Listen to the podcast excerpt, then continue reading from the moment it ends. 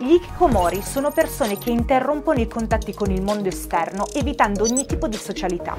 È un fenomeno presente da tempo, ma ancora poco studiato, e in Italia se ne è sentito parlare solo negli ultimi anni.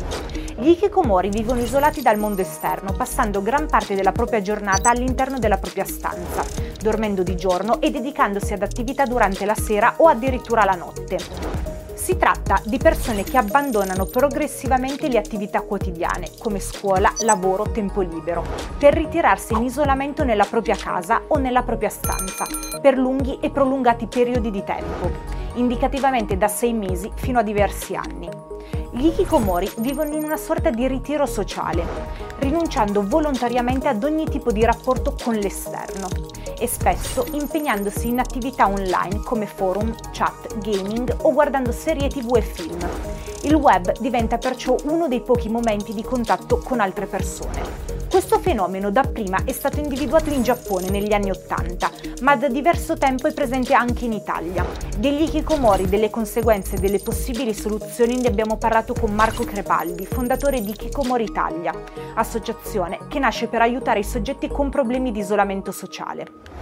Il fenomeno di hikikomori è un fenomeno sociale che nasce in Giappone a partire dagli anni '80 e riguarda soprattutto ragazzi maschi che si isolano dalla società, scappano dalla scuola, dagli amici, dai coetanei e si chiudono sostanzialmente nella propria camera da letto, passando tutto il proprio tempo online oppure anche talvolta in completa solitudine. Inizialmente è stato studiato come un fenomeno culturale giapponese che in realtà è un fenomeno diffuso in tutto il mondo, Italia compresa. La portata del fenomeno in Italia non è ancora stata indagata perché non ci sono ancora studi ufficiali da parte del governo e di altri enti che si occupano di indagini statistiche, ma la nostra percezione come associazione nazionale che si occupa del problema da ormai 5 anni è che ci siano almeno 100.000 casi, quindi parliamo di un numero molto elevato rispetto a quella che è la percezione comune oggi, ma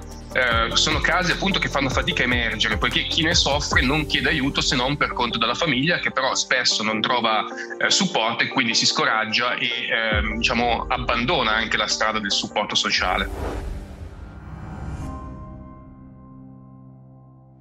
Sono soprattutto maschi per il 70-80%, quindi una percentuale molto alta che fa sì che si possa identificare l'hikikomori come una questione di genere, cioè ci sono delle dinamiche all'interno del ruolo di genere maschile che portano questi ragazzi a isolarsi con maggiore frequenza e con maggiore forza, poiché gli uomini non sono solo di più, ma sono anche più gravi tendenzialmente. Di solito le ragazze si isolano per motivi legati a pressioni fisiche, quindi hanno disturbi alimentari, come per esempio l'anoressia, però appunto gli uomini hanno il loro ruolo di genere questa soppressione anche della propria emotività, quindi sviluppano una più bassa competenza emotiva e di conseguenza anche una più bassa competenza sociale, più che altro ad aprirsi intimamente con gli altri. Poi sono soprattutto giovani, abbiamo detto età media di inizio intorno ai 15 anni, questo perché ovviamente l'adolescenza è un periodo estremamente difficile da gestire a livello emotivo e soprattutto perché l'ansia del futuro è estremamente forte. Questa sorta di ansia, no? Anche nella performance, nel riuscire a raggiungere determinate tappe anche sociali, anche relazionali e per certi versi anche sessuali, molto legate magari anche qua al ruolo di genere maschile e allo stigma sulla verginità maschile, comporta tutta una serie di ansie da cui l'hikikomori reagisce non lottando, quindi non reagendo ma fuggendo, poiché appunto si convince che la società è negativa e che è meglio rifiutarla piuttosto che cercare di integrarsi. Un ragazzo che comincia a isolarsi per delle difficoltà legate appunto allo stare con gli altri, a relazionarsi. Il problema è se a questa difficoltà di relazionarsi si aggiunge la convinzione di non essere fatti per stare con gli altri, che la società è sbagliata, che la società è qualcosa di negativo da rifiutare. Quando sopraggiunge questo pensiero razionale che si va a sommare a quello diciamo istintuale, ecco che si crea l'hikikomori. L'utilizzo, l'abuso e l'eventuale dipendenza che questi ragazzi sviluppano nei confronti del web, in particolare dei videogiochi, è quasi sempre un modo per evadere dalla realtà e per fuggire appunto anche da una condizione di sofferenza sociale che però è a monte. Quindi prima questi ragazzi si isolano perché hanno difficoltà a relazionarsi, soffrono il giudizio altrui, subiscono magari anche bullismo talvolta e poi si rifugiano nel mondo online per un senso sia di protezione, perché il mondo online comunque ti permette di anche interagire con gli altri senza utilizzare la tua immagine, ma anche ovviamente per passare il tempo, perché quando una persona ovviamente è isolata e continua a pensare diciamo al suo futuro, soffre, sta male, quindi ricerca nella dipendenza anche da videogiochi un modo per fuggire da questo malessere. L'hikikomori nel suo isolamento è già un atto autolesionistico, perché l'hikikomori castra la propria vita sociale nel tentativo di porre rimedio alla propria sofferenza. Quindi diciamo che invece di arrivare a farsi male fisicamente arriva a farsi del male socialmente per scappare dal dolore. Che l'ikikomori potenzialmente dura tutta la vita, essendo un problema che si autoalimenta, cioè si cronicizza. Di solito gli hikikomori appunto non hanno veri e propri problemi psicopatologici, la loro inizialmente è appunto un'ansia adattiva, fanno fatica a integrarsi. Il problema è che, come tutte le psicopatologie, se anche un comportamento fisiologico comunque non patologico si estremizza, a quel punto si crea la patologia e può crearsi anche una patologia di tipo psichiatrico. Ci sono cause macrosociali come per esempio appunto l'aumento della pressione di realizzazione sociale e quindi la conseguente ansia del giudizio e l'ansia sociale. Questa è data anche dai social, perché i social aumentano il confronto, ci sono tantissimi studi che dimostrano come l'utilizzo dei social genera invidia sociale, di conseguenza nelle persone magari più insicure anche una maggiore chiusura, una maggiore anche propensione alla depressione. Quindi cause macrosociali legate al contesto competitivo in cui ci troviamo, e non a caso il Giappone è una delle società più competitive al mondo da questo punto di vista, ma ovviamente anche cause scolastiche legate al sistema scolastico, quindi può darsi anche legate al bullismo, può darsi anche legate non solo al bullismo dei coetanei ma anche al bullismo percepito dagli insegnanti stessi. Cause familiari, c'è un pattern familiare ricorrente, i genitori tendenzialmente sono molto protettivi, molto apprensivi, tendono a anche invadere molto la sfera di libertà personale del figlio, impedendo di fatto quello che è il salto tra l'adolescenza e l'adultità, cioè di fatto non riescono questi ragazzi a diventare degli adulti autonomi. Ci sono delle cause anche individuali, quindi legate al temperamento, anche appunto di predisposizione genetica. Sono ragazzi di solito molto timidi, molto introversi, ma dalle alte competenze cognitive, quindi spesso non è raro che gli hikikomori siano anche plus dotati, quindi persone con un quoziente intellettivo molto elevato, con tratti magari che possono essere anche nello spettro autistico, ma in generale persone che hanno basse competenze relazionali ed emotive ma alte competenze intellettive e cognitive. Sono aumentati del 75% in più i casi di tentato suicidio dall'inizio della pandemia da coronavirus ad oggi, tra adolescenti e preadolescenti. Si parla di un tentato suicidio ogni giorno. Il Covid ha avuto un impatto estremamente negativo sul fenomeno degli hikikomori da diversi punti di vista. Il primo, innanzitutto, ha tolto l'attenzione sul fenomeno, perché improvvisamente stare isolati è diventato il comportamento giusto da tenere. Hanno costruito la loro zona di comfort all'interno delle mura di casa, che poi ovviamente fanno fatica ad abbandonare, poiché cominciano a percepire sempre di più l'esterno come ostile, come complesso, come non accogliente, mentre percepiscono la casa come accogliente.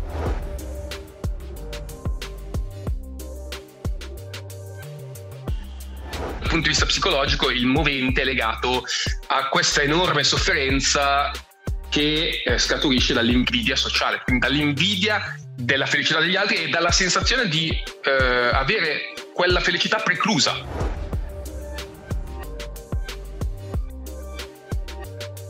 L'intervento deve essere sistemico sugli hikikomori, quindi deve agire su tutta la rete sociale, costruendo appunto una rete sociale, ricostruendo la rete sociale, agendo sulla famiglia, poiché la famiglia spesso può avere comportamenti disfunzionali che possono favorire l'isolamento del ragazzo. Deve agire sulla scuola, poiché a volte il ragazzo non è in grado di frequentare in aula ma vuole continuare a frequentare, ed è fondamentale trovare insieme a lui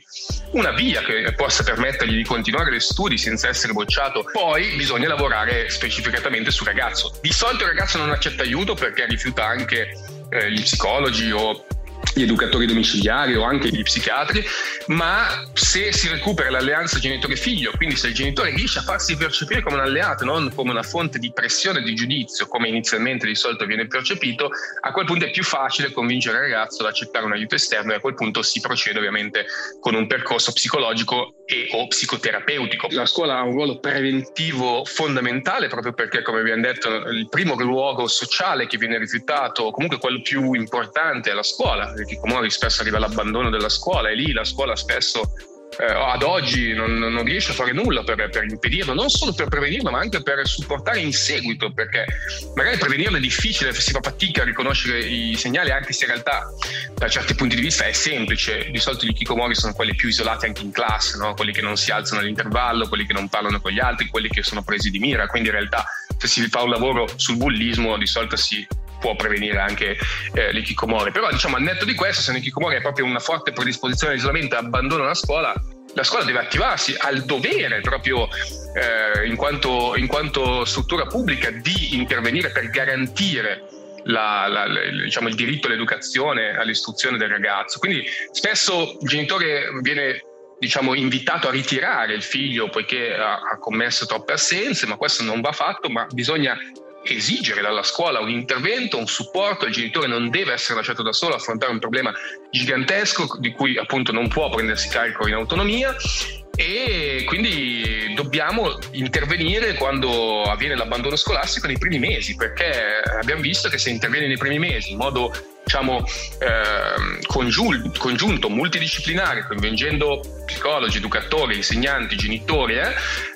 si riesce quasi sempre, comunque in una buona percentuale di casi, a recuperare il ragazzo. Si può prevenire l'ikikomori evitando che si cronicizzi, quindi intervenendo in modo tempestivo si evita la vera problematica della patologia, ovvero questa chiusura totale verso chiunque. Però bisogna agire con giudizio, con attenzione, con calma, con pazienza, con